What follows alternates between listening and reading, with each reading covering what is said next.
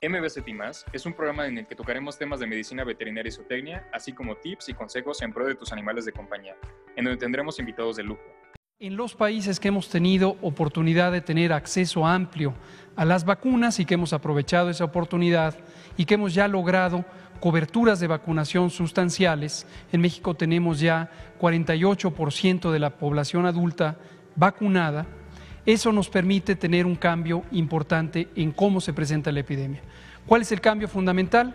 Aun cuando se presentan nuevos casos y aun cuando hay propagación del virus en el territorio, hay contagios, pero la probabilidad de que las personas enfermas terminen graves o terminen necesitando hospitalización o aún peor, que fallezcan, se ha reducido muy sustancialmente. Veamos qué tan sustancialmente. Si lo vemos en términos poblacionales, esta es nuestra curva epidémica con máximos en julio, última semana de julio y la primera semana de enero de 2021. Y este es el momento actual, actualizado hasta la semana 28, vivimos en la semana 30. Si comparamos lo que tuvimos aquí con lo que tenemos en este momento en casos estimados, esto es todos los casos donde 90% son casos leves, pero son todos los casos, vemos que con respecto a julio de 2020 llegamos, ahorita tenemos 37% más casos. Esta es primera ola, esta es segunda ola. Si lo comparamos con el punto máximo de enero de 2021, tenemos una reducción de 34%. Esto, desde luego, cambia día con día en la medida en que esto es el seguimiento en tiempo real de la epidemia. Casos. Veamos ahora mortalidad, son defunciones asociadas con COVID, es la gráfica que corresponde a las mismas fechas, es toda la epidemia desde que empezó en febrero de 2020. El punto máximo está también cercano a la última semana de julio, con un desplazamiento de 2 semanas, que es el tiempo aproximado entre enfermar y perder la vida para las personas que tuvieron enfermedad muy grave.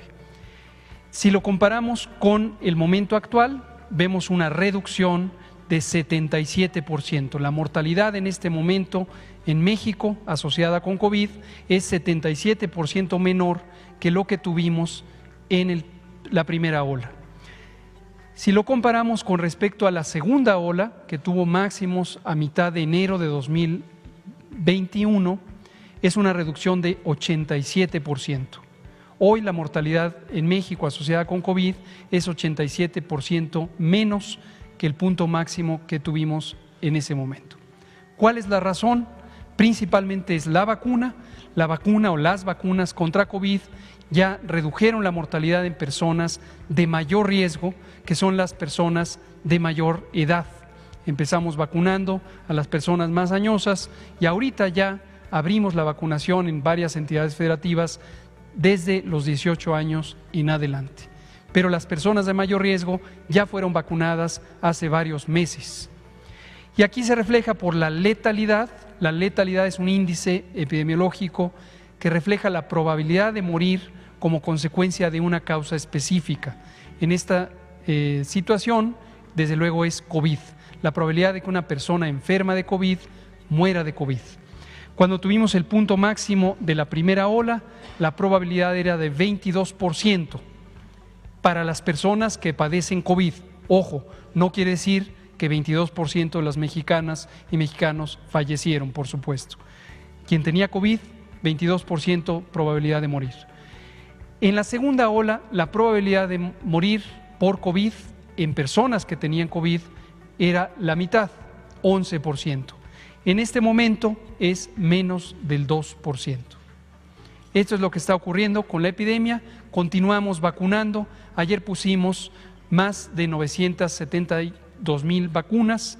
Es muy probable que hoy lleguemos nuevamente a más del 1,000,000 y en forma acumulativa tenemos ya 48% de la población vacunada. El mensaje es vacúnese, aun cuando usted sea una persona joven, se beneficia de tener vacuna. Si usted tiene más edad y no se ha vacunado, vacúnese, por favor. Muchas gracias por sintonizarnos. No te olvides de buscarnos en nuestras redes sociales. Estamos en Instagram como @medvetsu, @medvetzo,